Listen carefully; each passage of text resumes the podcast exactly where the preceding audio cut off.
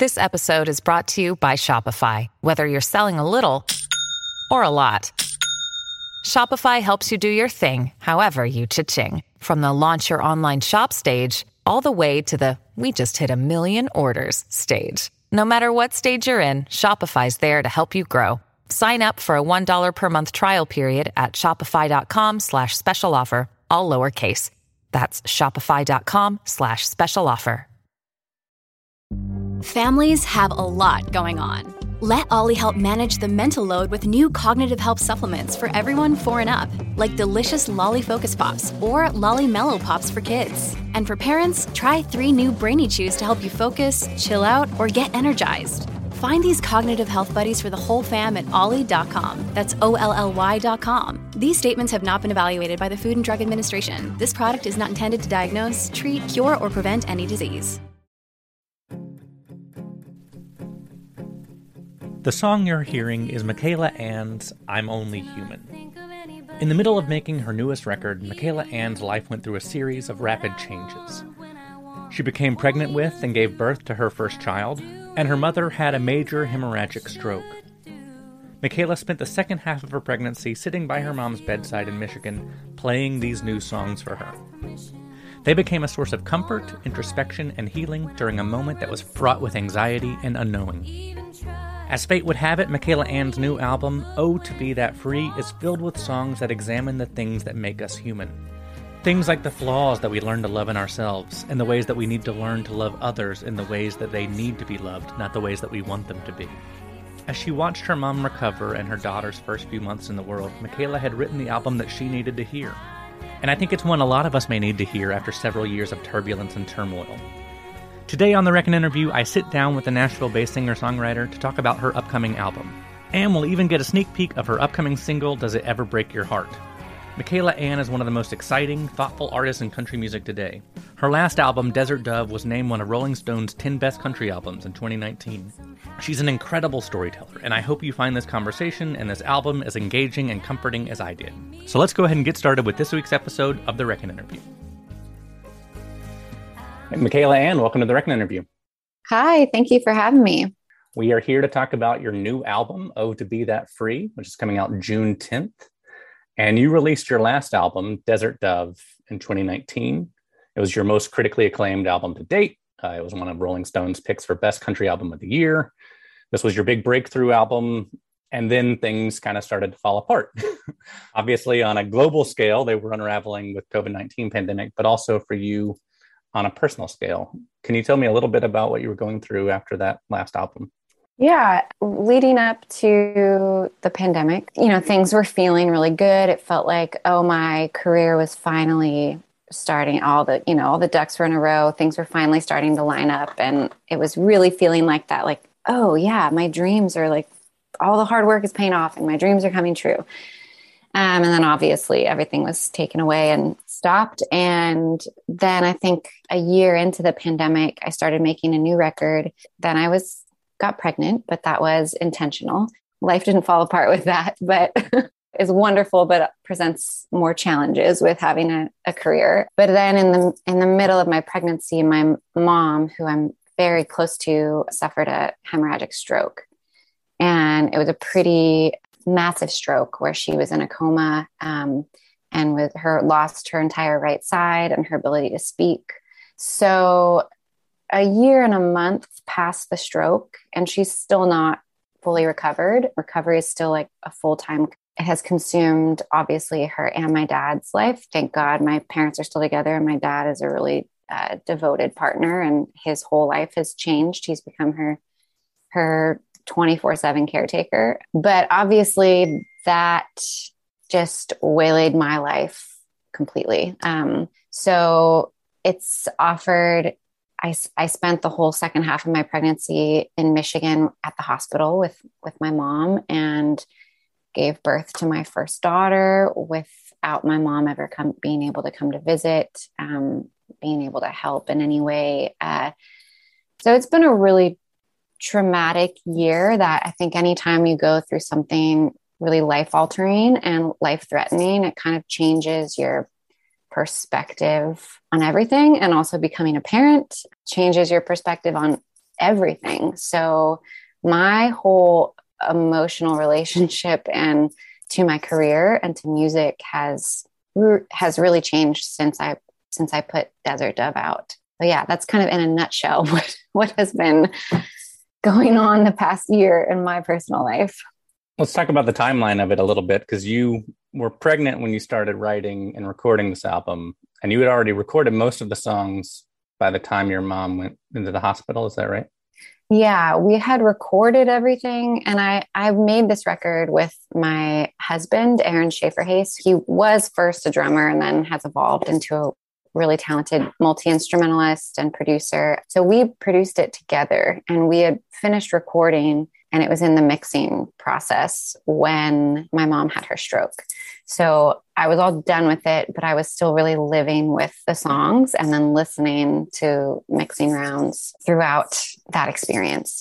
Well, and so much of this album is about, you know, the ways that we're all connected with each other and kind of loving each other for who we are, uh, not who we want each other to be, surrendering yourself to forces beyond your control, which sounds like it was the album that you maybe needed in that moment. How did your relationship to the songs change, you know, while you were bedside with your mom? Yeah, I mean, I had leading up to writing this record, I had gone through some tumultuous stuff in my personal life and my relationship and writing these songs was kind of my, the aftermath of that um, and trying to get healthy myself. And then going through an experience of one, you know, becoming pregnant and growing a child, and then sitting at a hospital bed where my mom is unconscious and in a coma, and we have no idea if she's going to survive or when, if she does survive, if she'll ever speak or move again.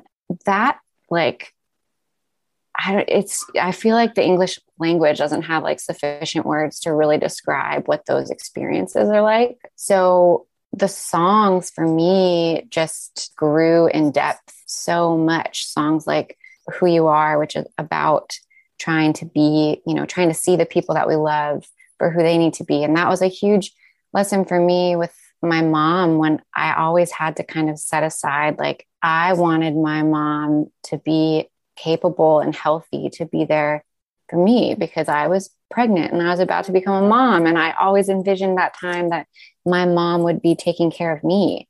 Um, and the roles were dramatically reversed. She can't, she hasn't been able to do that for over a year. And I was instead standing in a hospital advocating for her, like writing down all of her meds and like becoming the caretaker. And then watching my dad. They've been together since they were 16 years old. And it's such an incredible thing to watch a relationship evolve where you you know you fall in love with somebody because you think they're attractive and then you're drawn to different things about them. And you never expect that one day you're going to be and very young too she'd only turned 63 to then all of a sudden now be bathing your partner and you know taking them to the bathroom and dressing them and doing every single thing. That is really really hard. That's, you know, it's hard to not be like, what about me? yeah. And so my songs really kind of, for me, helped me. They were all like little reminders because I had already been like ruminating on like how to be more selflessly in this world for our close relationships, but also recognizing how deeply connected we all are, even the people that we don't want to be connected with. I believe in that in such a massive way that for better or worse, we all depend on each other. So those were already the themes that were brewing for me.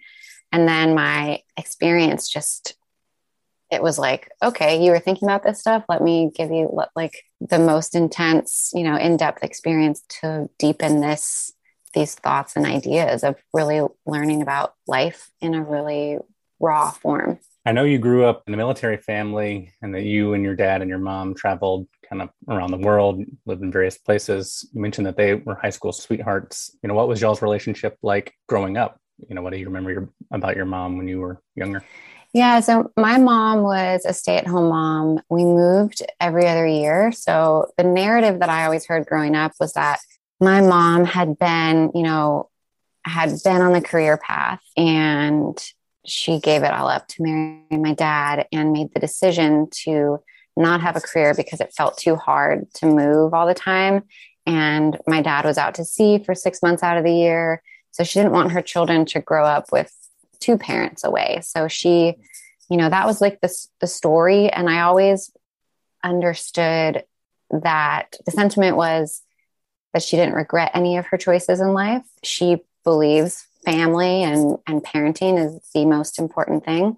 But there was also, you know, some, I think, some sorrow of not getting a life that wasn't lived.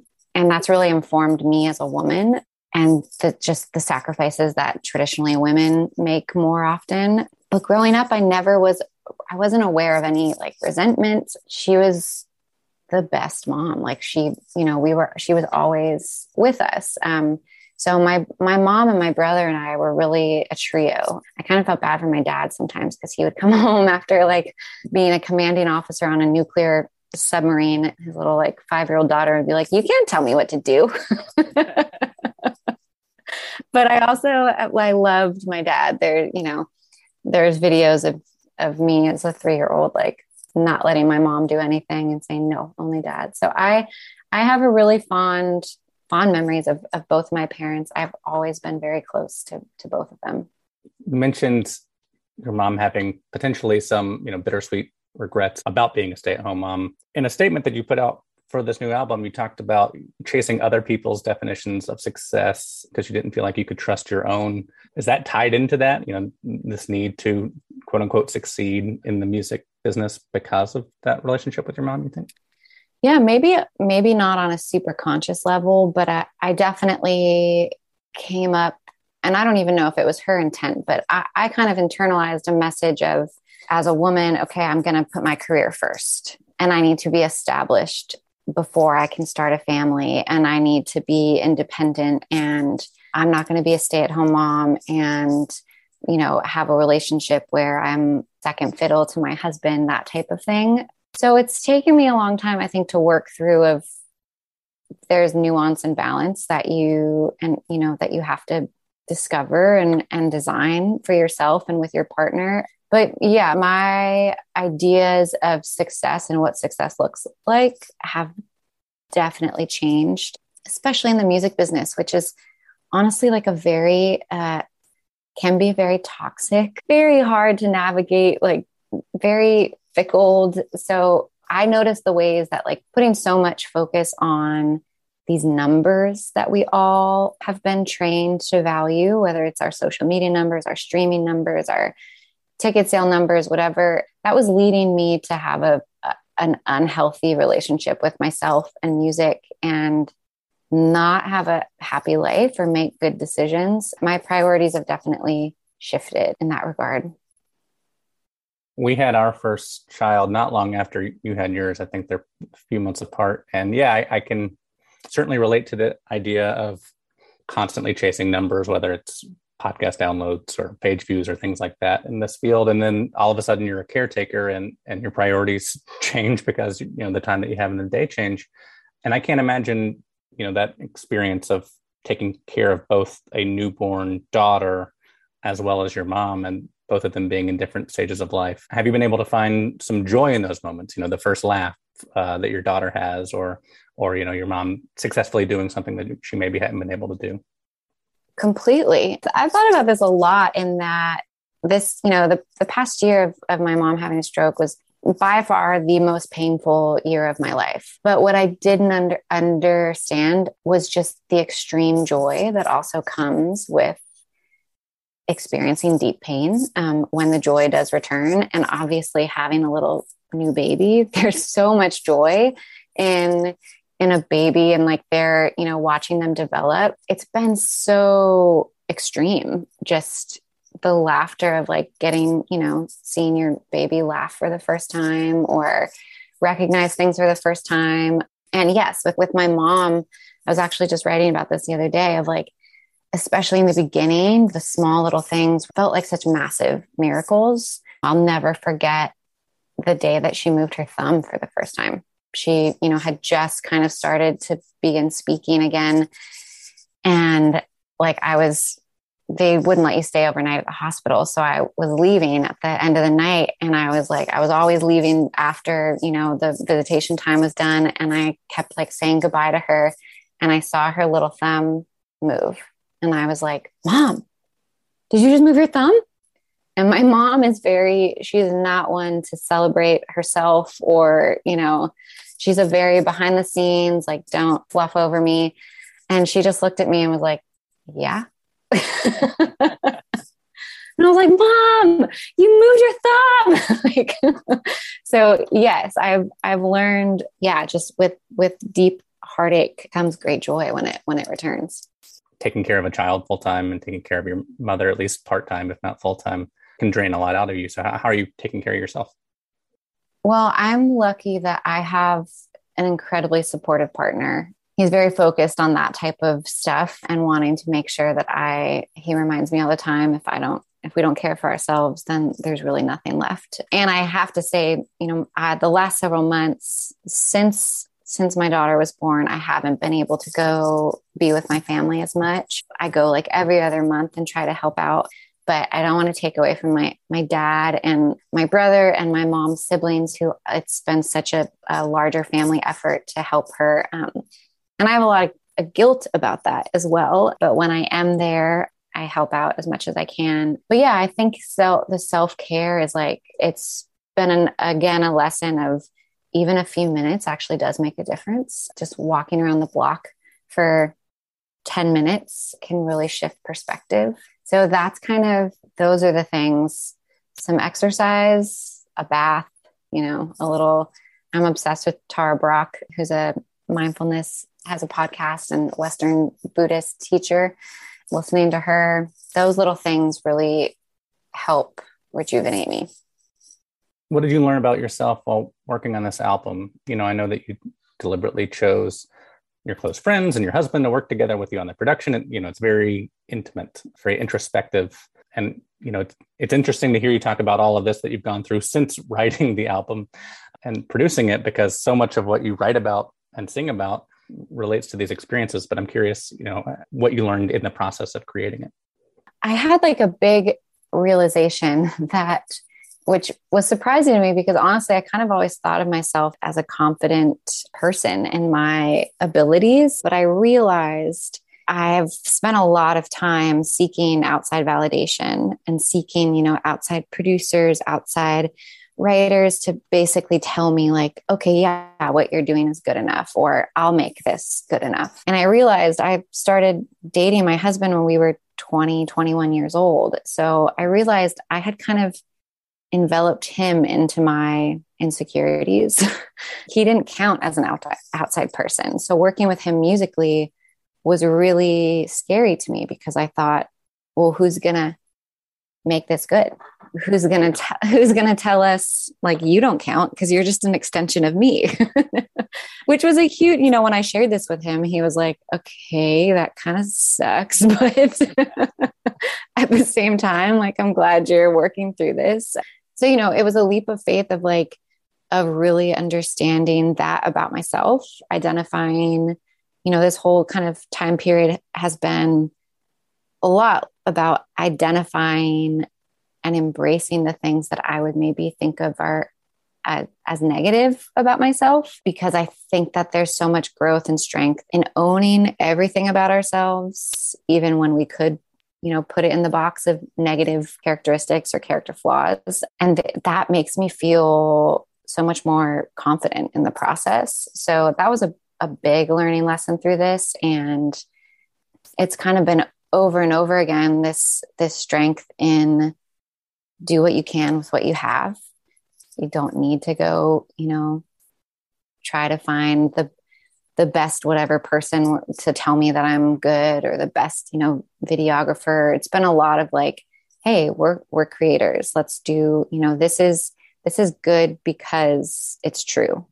That's been a, a lot of the lessons through this time well, and the lead single off of the album, I'm Only Human, you know, on, on, first listen, it sounds like you're being very hard on yourself, but you're also kind of giving yourself permission and kind of the grace to to love yourself despite, you know, in your words. And I don't know if you're writing this as you or if you're writing this as a character, but I'm selfish and unstable, I'm emotional and wild, I'm hateful, but you know, you, you end it with I'm only human. And it sounds like you're talking to to a partner in this in this song.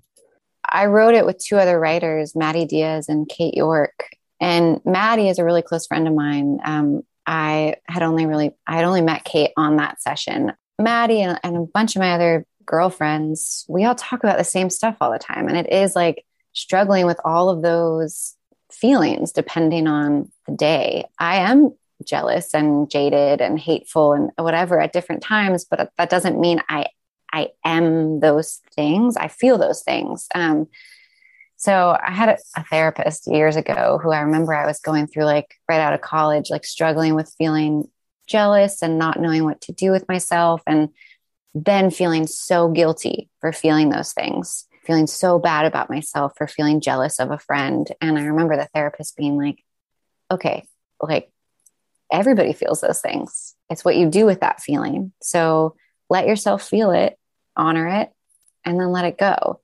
If, you know, if then you're like mean to that person because they're jealous, like then there's the issue. Like, let's just, I think, honoring that we all struggle with so many of these same feelings and we're not bad for it has been a big process.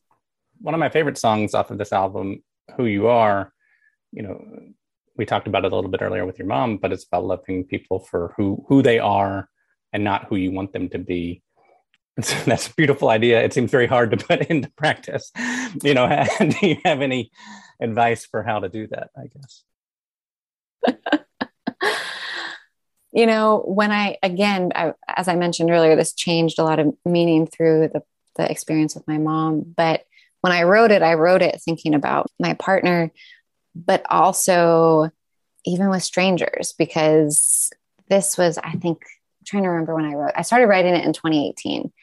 So for me and my my experience, you know, the Trump era, it was just like the beginning of just so much division that was just was also like tearing families apart and it's just progressed and gotten deeper and things have gotten crazier and i think a lot about how to have positive change in the world to feel more inclusive i don't think that happens through screaming at each other so part of that story for me was also like how can i see strangers who i violently disagree with on certain topics and think that you know how am I supposed to be tolerant of their intolerance, you know, and their beliefs that are trying to hurt other people?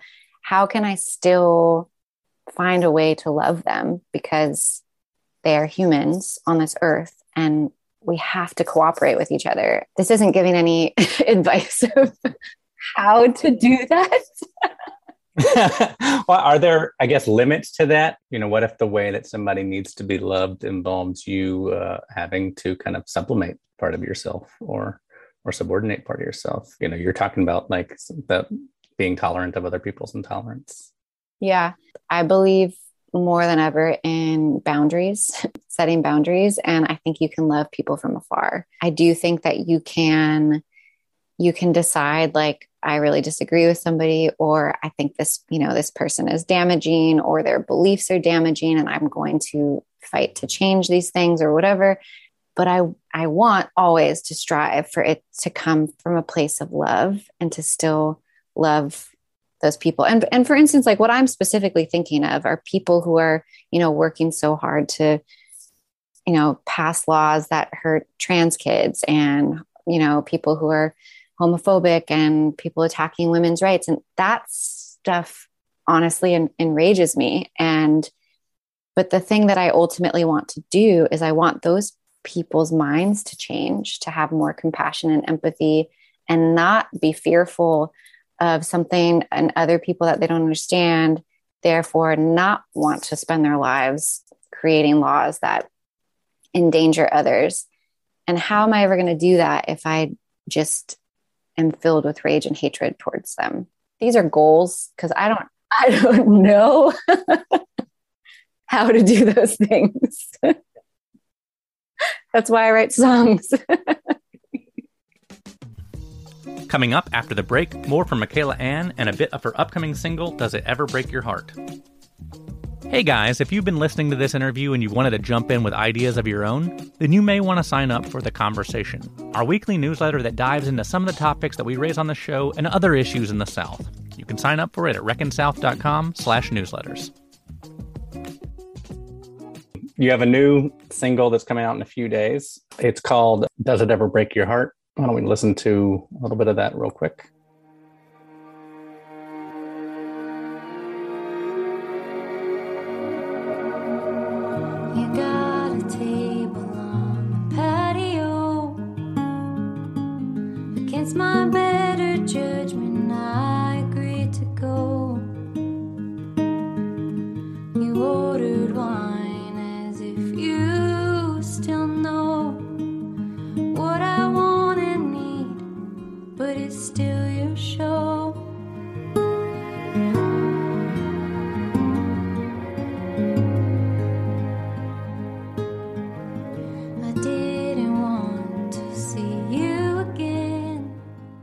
what can you tell us about this song?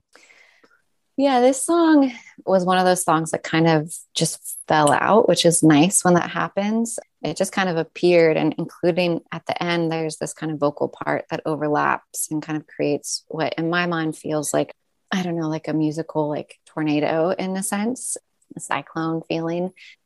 Yeah. And it just, you know, it kind of plays like a little movie in my head of, you know, being in a relationship and that you know is not good for you and getting to a place where you have have the strength and confidence to finally walk away. But that tension and that push and pull that can be so enticing but toxic is is really kind of what this this song is about. And you know ultimately deciding like kind of referencing what we were talking about somebody who you need to set a boundary with and not you can love them from afar and not be up close the title of the album, "Oh to Be That Free," comes from I think one of the songs on the album, which is sort of reminiscing about how carefree we are as children and this kind of idea of, of living the moment.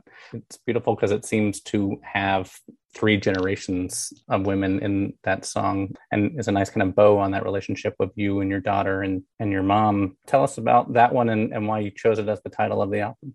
So the song is Oh to Be That Free Again, but the record is Oh to Be That Free and the song is it's a true story. I mention in the song um, the little girl being called from the porch. Her name is tiger rose. And that's a tiger rose is a real person. My husband is from maine and his cousin his cousins are farmers and their little girl is named tiger rose and every time I go up there, I'm just kind of enamored with she's just like a, a little wild farm girl that's so comfortable with the animals and and I didn't grow up that way. So one summer she was running around half naked and her grandmother was standing next to me and said, Oh, to be that free again.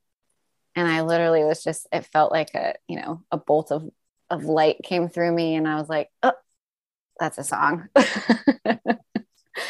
So that song, I started it. And then when the pandemic happened, it was the first time we had lived in our house for a couple of years, but I had never seen spring here because I was always on tour. So it was the first year that I was like seeing what blooms in April and May in my backyard. And I was really like sinking into and embracing that beauty. And I finished, I finished the song and again, like the song just carries so much more meaning for me having a little girl of my own now. And anytime I think about the way that I live my life, I think, how do I want to raise my daughter? What kind of life do I want her to aspire to have? And what kind of things do I want her to value? Do I want her to value scrolling Instagram all the time and like, you know, looking at how many likes she got? And like, or do I want her to feel like the freedom of running around in the backyard and knowing how to identify trees and flowers? And, you know, that's my ideal. It kind of, again, these are all kind of like blueprints for like when I get very easily caught up in the things that I don't think are ultimately good, which is very easy to do in, in modern life. A lot of these songs on, on the record are, are reminders for me of how I want to live like within my value system and integrity. You're about to tour again. Will that be the first time you've toured since before the pandemic, or have you been touring yeah so i think when this comes out i will i'm looking at the calendar i will have just finished a two week two week tour with the milk carton kids which i'm very excited about. So i'm sure if we were you know if it was post milk carton kids i'm sure i'll say oh it was wonderful. And oh, they're so funny You know, this will be your first tour, I guess, as a mom or as a parent, I guess I should say. I know people always ask that question just of, of, of women, but, you know, this will be your first tour as a, as a parent. How are you feeling about, will your daughter be able to go with you? Will you be apart for two weeks? No, we're bringing her with, with me. And, you know, I do think, you know, I've known a lot of men who tour who have kids. And for the most part, they don't bring their kids with them. So it is a valid, it is really different for mom, especially when they're very young babies, especially if you're breastfeeding. It's just so much harder to be away from them. So I think that's, you know, valid. Gender does come into play in different, you know, contexts. She'll come with us. I've done like a three date run in the past where I took her, but this time my husband's coming with us, thankfully, um, and he's he's coming just just as dad and taking care of her. So that feels very comforting. But yeah, it's a different. It's so much more exhausting. I'm like excited, but also like, oh wow, two weeks with I think there's only one day off. So it's gonna I I pray she sleeps, you know, but she's a great traveler. But yeah, it's just like there's so much more. I have a lot of friends who I really admire who are moms um, who've given so much guidance and Leyla McCalla, who is based out of New Orleans, Aoife O'Donovan, you know all of the tips of like what time do you do bedtime? Do you do at the venue? Do you do you know all these logistics like do you pump? Do you breastfeed? Like all it's it's just so much more energy and time that I really do feel like my goal is, and my, my friend Laura Cortese has talked about this, that she wants to talk about this stuff publicly because she doesn't want young girls to grow up and think, oh, I, I want to do that, then I couldn't have kids, or I want to have kids, so I can't have that career. It's not set up for us, but I think there's a lot of us who want to create a culture to do that because it's it's really I want to see and hear and consume more art by women. So I want a culture that supports them to be able to have the time and the energy to create beyond just their family life. One last question, you know, there's I mean, I think this is a record that a lot of people are going to find a lot of comfort in, you know, in terms of the themes that you're talking about. What are some words of advice or comfort that you would offer to them, or even that you would offer to yourself, you know, when you were writing it three years ago? I think one of the biggest things I try and emulate is, and I think a lot of what I'm, what I've been working through with the themes of this record is that it's so easy to feel alone in our experiences, but so many of us experience so many of the same things. So finding ways to connect with others and find, you know, those who can see us or empathize. That's what I want to nurture and offer that like that's my that's my whole purpose in being a musician is not necessarily to inter- entertain people but to create spaces where i'm vulnerable and honest in my sharing because that to me is what gives me when i witness that it gives me the permission and the comfort to be that as well. Trying to offer spaces where telling people it's okay to feel the things that they feel and and share. Well thank you so much. Uh, and everybody go grab a copy of this record on june 10th thank you so much and that's our show, folks. Thank you to Michaela Anne for making the time to speak with us. Her new album, Oh To Be That Free, will be available from Yep Rock Records on June 10th. Her new single, Does It Ever Break Your Heart, is out in just a few days on April 29th. You can learn more at michaelaanne.com. The Reckon interview is executive produced and hosted by me, John Hammontree. It's edited by Kanika Cotrington and the great team at Edit Audio. The song you're hearing to close the show is Who You Are. All the songs featured in today's episodes are from Michaela Anne's new album. And until next time, thanks for reckoning with us.